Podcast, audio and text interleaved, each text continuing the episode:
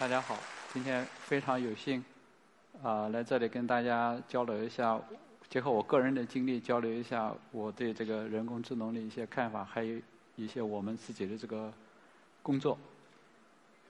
我呢最初是大学呃学的是化工、化工机械，呃我们是文革之后第一届是七七届，后来就学力学，学这个呃。建筑结构的主动控制，然后去这个美国开始学计算机啊、机器人、人工智能，然后在这个领域工作了三十多年。回国之后就主要做我们复杂系统、智能系统的这些研究。那么后来主要做这个跟国防相关的一些啊平行军事啊、这个平行装备的一些研究。我以前学力学怎么转了呢？就是一本书的影响，就是在一九八四。这个，我想大家也知道这本书《科学革命的结构》。啊，读完这本书以前，对科学的想法就变了，就觉得要换一个专业，说力学太被动了。什么最主动？当时就想，哎呀，是不是控制最主动？然后就从这边做机器人，做人工智能。这是我的这个博士导师，他是机器人的这个呃最早的首届的创始人和这个第一届的这个会长。然后我还有一位老师呢，是从哲学转到计算机的。那我的课大部分是跟他上的，叫麦克纳克顿，一位老先生。他的老师也很有名，是研究哲学的，上号称上个学世纪最伟大的哲学家之一，呃，奎因。那么我做平行就跟他这个 World and Object 影响启发非常大。然后他还有个这个师师师兄吧，叫王浩，是我们华人里面。最早做人工智能的这个这个研究的，那么这是当年我做博士论文时候，我导师给我画了三个圈，第一个圈代表人工智能，第二个圈代表运筹学，第三个圈是 CS，第一层意思就是控制系统，第二层意思是通讯系统，第三层意思就是计算机系统。你把它集成起来，然后画了三个框，说这个系统啊，智能系统。一定要像那个大企业，像人一样，最高层是做组织的，中间层是做协调的，然后到了最后面才是做我们执行啊控制。然后你去写博士论文嘛。我当时非常发愁，我从来没见过任何的复杂系统，这个然后就要写这个博士论文，这个想想这个人间好像当时没有这种系统，因为八十年代的时候，然后就往天上往星外去想，空间站。月球、火星，这个所以第一份报告是给美国 NASA 写的，然后终于完成完成了自己的博士论文，把这个叫 PetroNet 机器学习还有博弈论揉到一起，这就是智能机器的协调理论。当时觉得好像是自己都有点不明白，可是三十年之后发现大家都干这个了，好像我也明白了。啊。这个，所以最初呢，就是这是在美国，我是在美国工作了二十五年。其实我在 NASA 工作了十年时间，从八八一直到九八。当然中间还教书、做研究。最初是呃智能机器人，主要是这个空间机器人，然后做智能制造，在那个美纽约州。这个后来做这个智能交通。呃，前三四年几乎就在我导师画这三个圈里面转。后来。自己还创了一份这个世界上第一份叫《智能控制》的这个杂志，这个所以我就总结起来，八四年之前主要做这个机械方面的东西，到了这个九四年之前主要做人工智能啊、智能机器人这一类智能控制。那么在这之后，我说我又看了一本书，结果又改变我的人生，到现在开始做平行。这是我刚回国时候，香港的这个一个报纸来采访，这个写了一段。这个故事，这个然后回来我就做这个复杂系统，当时叫复杂系统与智能科学重点实验室。我们这个实验室现在这个也也也这个呃二十多年了。那么我们实验室呢，最早一位老先生就是我们戴维先生。最初他跟钱学森做工程控制论，后来又跟傅金森做这个模式识别与机器智能。呃，我的导师当时也在那个实验室，跟傅金森他们一起的，主要做机器人。今天呢，我主要想跟大家先说一下智能时代它到底是什么意思。我也不会讲这个很具体的这个数学啊，这个大家都知道阿尔法狗。阿尔法狗到底什么意思？这个它对未来、对现在是个什么样的冲击？这个我就想，可能我们学我们学计算机的人都有知道有个叫 Church 图灵 thesis。图灵大家都知道确实是图灵的老师。其实计算机发展到今天，信息产业发展到今天，就是靠了一个叫测试图灵假设。命题是计算机就这么造吧，所以信息产业就就到了今天，这就叫冯诺依曼结构。我们靠了这个结构发展到了今天。下面再怎么走？我说要叫一个 AlphaGo CC。这个 AlphaGo CC 是什么意思呢？简单的说，一个用一个特征说就是平行，将来一定是虚实平行、虚实互动的平行。然后就是第二，用两个来说就是从牛顿到莫顿。牛顿是什么？牛顿是大数。定理、小数据、三大定理、放置四号二阶进多少个参数？十个手指头都数得过来。莫顿是谁？大家可能不清楚，是个社会学家。他提出莫顿自我实现定理，莫尔定理就是最典型的莫顿定理。它是什么特征？是大数据、小定理。要实现这个跨越，要要做三件事，就一定要把小数据给我导成大数据，再把大数据。变成小智能，解决具体问题的精准知识，这就是三部曲。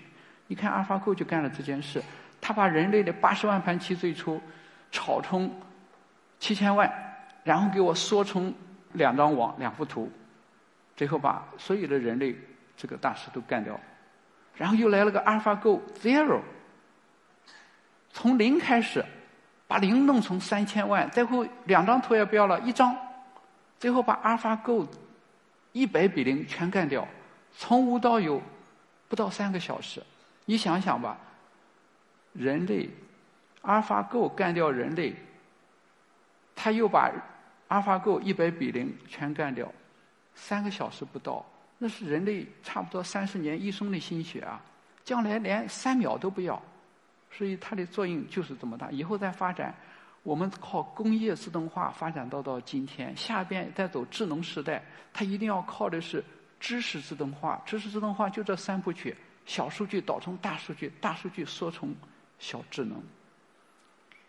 所以就来了，我说这三个三，五个五，哪三个三？IT，咱们以前都叫信息技术。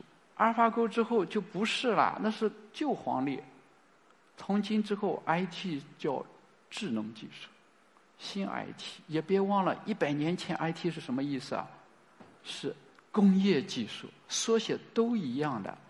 这个三个 IT 正好对应了三个世界。上个世纪最伟大的叫科学哲学家，叫 Karl Popper，他说世界不是物理、心理，还有一个第三世界叫人工世界。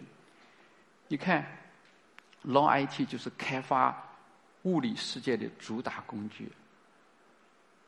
旧 IT 信息技术是开发心理世界的主打工具，一直到今天的物联网。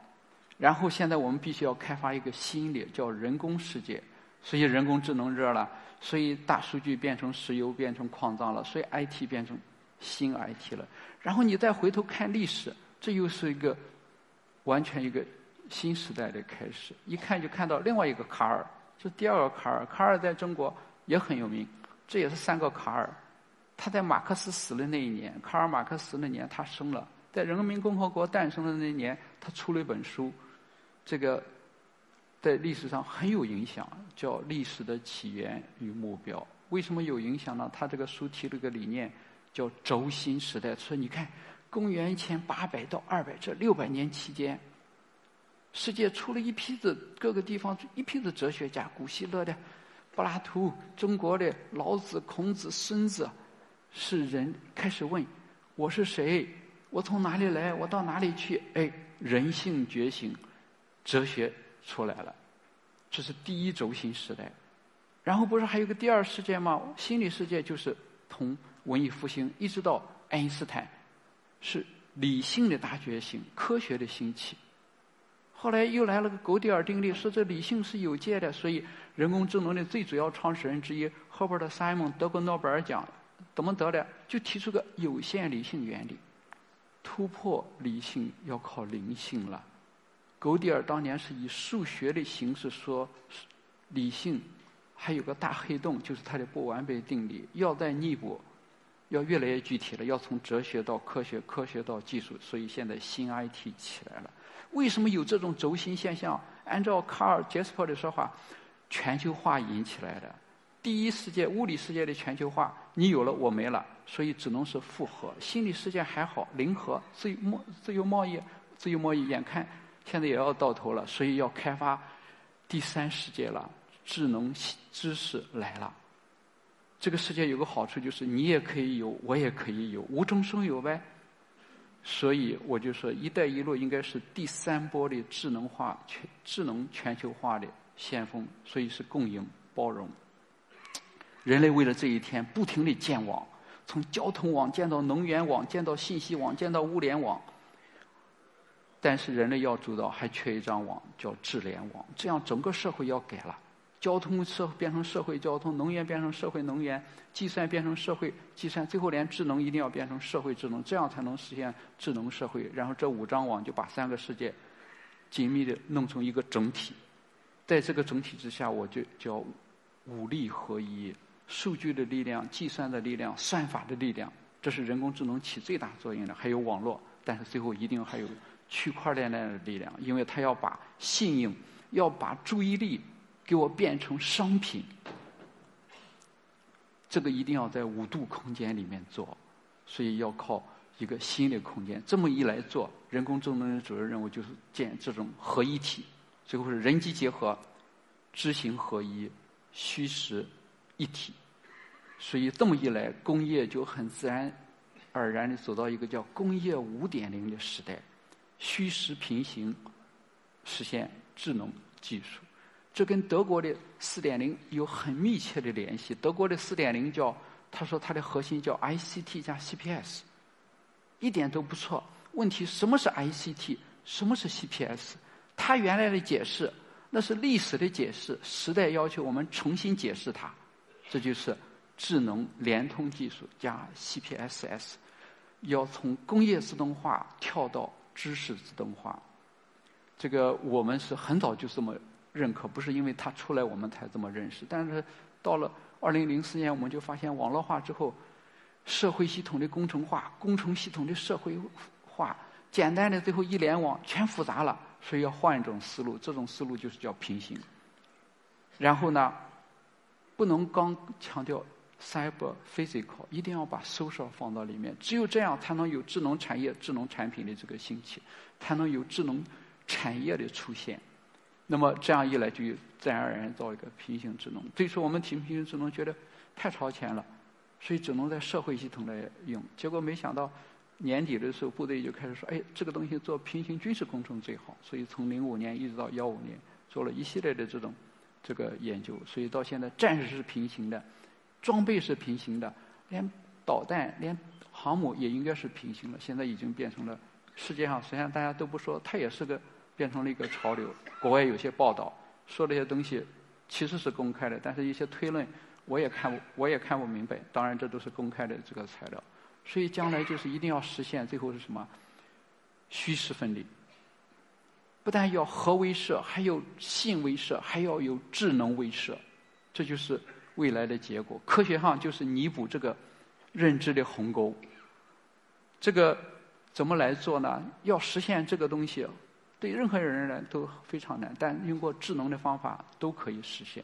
所以在哲学上它有它的基础，在这个物理上也有它的基础，就是要将来的牛顿机，现在做牛顿机和未来的莫顿机，把三个世界打通，会产生一系列的新的职业。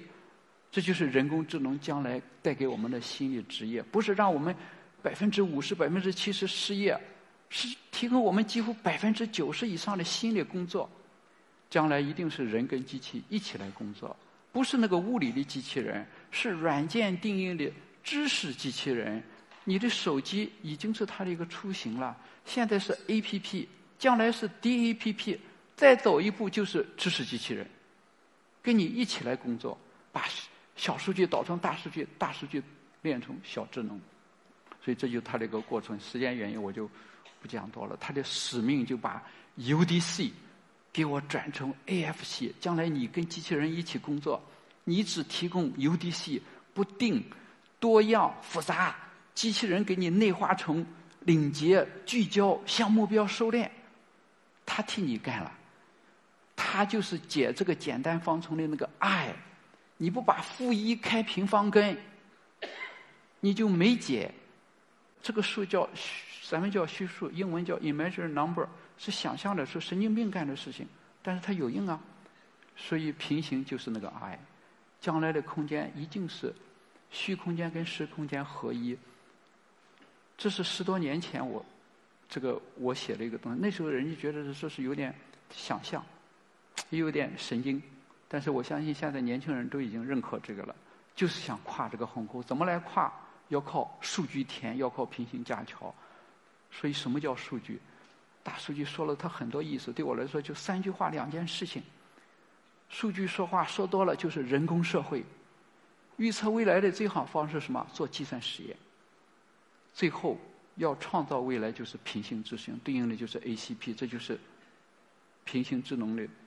最大的这个核心，所以大数据填鸿沟，然后人工平行系统端到端架桥，这么一来，所有的将来都是平行的，人是平行的，机器是平行的，产品是平行的，过程是平行的，工厂是平行的，做运输，连这个工程大楼大坝都是平行的，城市是平行的，社会是平行的，将来是。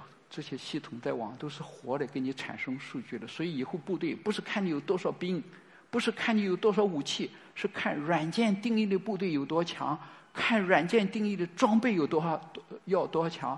你要有多少智能，就看你耗多少电了。产生数据无限的，练成智能精精度无限的，限制就是看你耗电。所以能源将来变成了一个大问题。所以这一块要做很多的技术，区块链就是一个。然后管理自动化、财务自动化、法务自动化，人跟机器一起来工作。我们现在已经不但部队实践，连企业也开始做这种实践了。这个我们选了一个方向就是驾驶，其平行驾驶。为什么选这个？我是在月球上做无人驾驶，火星上做无人驾驶，一直到矿上做无人驾驶，最后做公路上做无人驾驶。现在我们就做平行驾驶。平行驾驶就是软件定义的车跟物理车在路上一起开，你跟机器人一起来开车，软件定义的司机跟你跟跟你跟你一起，所以现在开始我们做了组织了十年的无人车比赛，现在开始做平行测试，现在因为平无人车变成人工智能最热的一个热点，所以只有这样靠这种系统才能实现 UDC 到 AFC。这是人工智能，这是新 IT 给我们带来了必然的结果。这个大家可能有点担心，人工智能会给给我们带来到底什么东西？这个黑格尔说了，我们从历史得到的最大的教训就是从来不吸取教训。是当年工业革命老 IT 刚刚开始的时候，这是英国女皇说的，机器不能要了，要把他的臣民变成乞丐，然后。英国最有名的运动叫什么？叫卢德运动。女王还比较文雅，那老百姓就就干脆把机器烧了。这就叫卢德运动。这个烧到今天，机器是不是比以前更聪明了？那当年卢德担他们这些人担心机器让他们失业，让他们更加贫穷。机器发展到今天，让我们夺取我们工作没有？让我们更加贫穷没有？有些号称专家说机器人要毁灭人类，第三次世界大战，让你们失业。计算机刚出来，也有人这么说啊，说世界五台计算机就够了。你算算他那个计算机啊，你手上这个手机，那里面那个计算机，顶他那个那个时代的计算机五千万台。他让你失业了没有？你现在去一个公司没有计算机。你还敢去吗？他拿你当机器，拿你当苦力算用啊！要不是个传销公司，以后你一个公司他不用人工智能，对不起，你也不敢去了。科学上，我就说这个王浩早就给我们得出结论：王浩的晚年花很多时间就跟狗底儿谈，就引发这场革命的第一个科学家是个数学家，还是个哲学家。他说，勾迪尔的晚年想干什么呢？就想证明他这个定理可以推到社会哲学去，但是他推不下去。但是他不管怎么，他相信机人脑永远胜过机器，胜过计算机。要不数学就不是人类发明的。他说，就是数学不是人类发明的。对不起，计算机也超不过人脑。我给他简单总结一下，叫广义勾迪尔定理，就是算法智能，计算机人工智能智能。永远超不过我们语言能表达的智能，我们语言表达的智能，又永远超不过我们脑袋里面能想象出来的智能。你看，我们的《道德经》前两句叫“道可道，非常道”，后来考古学家发现不对，应该是三句话，是“道”逗号可道逗号非常道，正好对应的算法智能、语言智能、想象智能。所以大家不要担心，这个你看当年。马克思提出这个共产主义的时候，这个恩格斯也不太懂啊，就问我这是靠不靠？问他，别问我，我也不懂。他说，马克思说 TMD 的，他也不懂。你们知道 TMD 是什么意思吗？头条、美团、滴滴。爱因斯坦也认可。爱因斯坦当年上班唯一的动机是什么？下班可以。陪着狗点儿散步回家，路上聊聊天。其实钱学森也有类似的言论。我就说，这个我们到了一个智能的时代，我们要好好。我们这四十年非常伟大，下个四十年怎么让它更加伟大？不要再弯道超车了，要创自己的直道，要换道平行超车。我们要话语权，没有自己的话，没有自己的语。我们还要弯道超车，问题我们还要在人家的道上弯道超车。